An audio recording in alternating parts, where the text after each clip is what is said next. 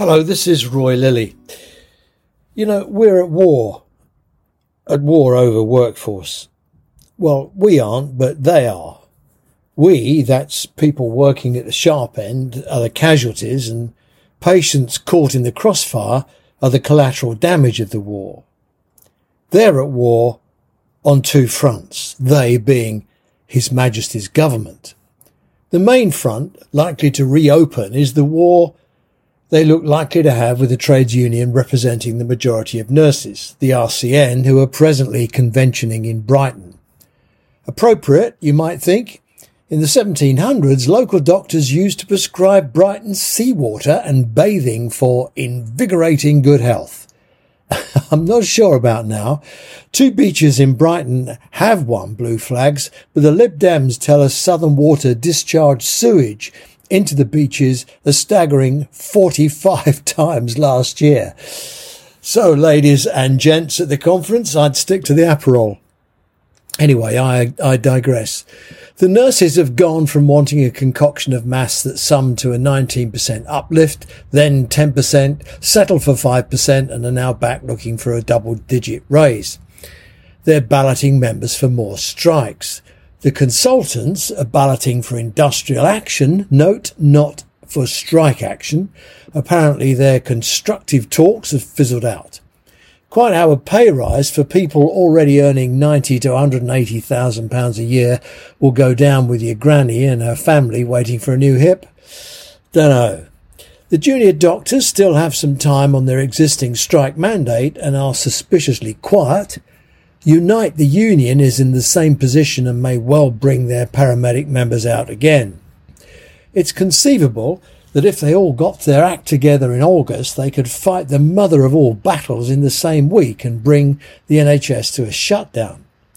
The General Medical Council and the Nursing and Midwifery Council will have to come up with more than the platitudes they hide behind now.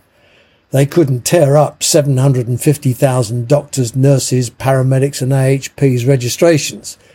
They'd be spectators like the rest of us. The second front, well, it's the political fight, the Cold War. The government must find a way of annexing Silly Boy and Charmer and their vacuous promises about squeezing non-doms to fund training for more nurses and doctors. They claim to have a plan to reorganise the NHS so that it doesn't need any more money, which is in their mirror, and I've linked to it. It's obviously bonkers, but the Robin Hood take from the rich and give to the poor shtick is a gift to the headline writers. If the workforce bit of Labour's musings really is their plan, then it would appear to take no account of the fact that more doctors will need more nurses. It'll also need more diagnostic professionals. More diagnostics. Throughput will go up. More consumables will be consumed. Images imaged and the post-discharge support will be in an even greater mess than we are in now. The NHS is a fragile weft and warp a patchwork, interconnected bits, and collect, a collection of legally independent organisations that often struggle to act as a whole, all balanced on the shoulders of social care. It can do almost nothing without a plan. In this case, a workforce plan. Labour can have sound bites on the back of a fag packet, but it's not a plan. Insiders say the long delayed NHS England detailed workforce plan will be published to coincide with the NHS's 75th birthday on the 5th of July. Once published, it shoots Labour's Fox and should create a truce about rota gaps and poor working conditions. If they're sensible, the government will say the NHS has done us proud. The 75th birthday is a time for us to renew our commitment by making sure it has what it needs to take us into the future. Here is the NHS's own workforce plan. We will fund it and grow the workforce. Unfortunately, they're seldom that sensible.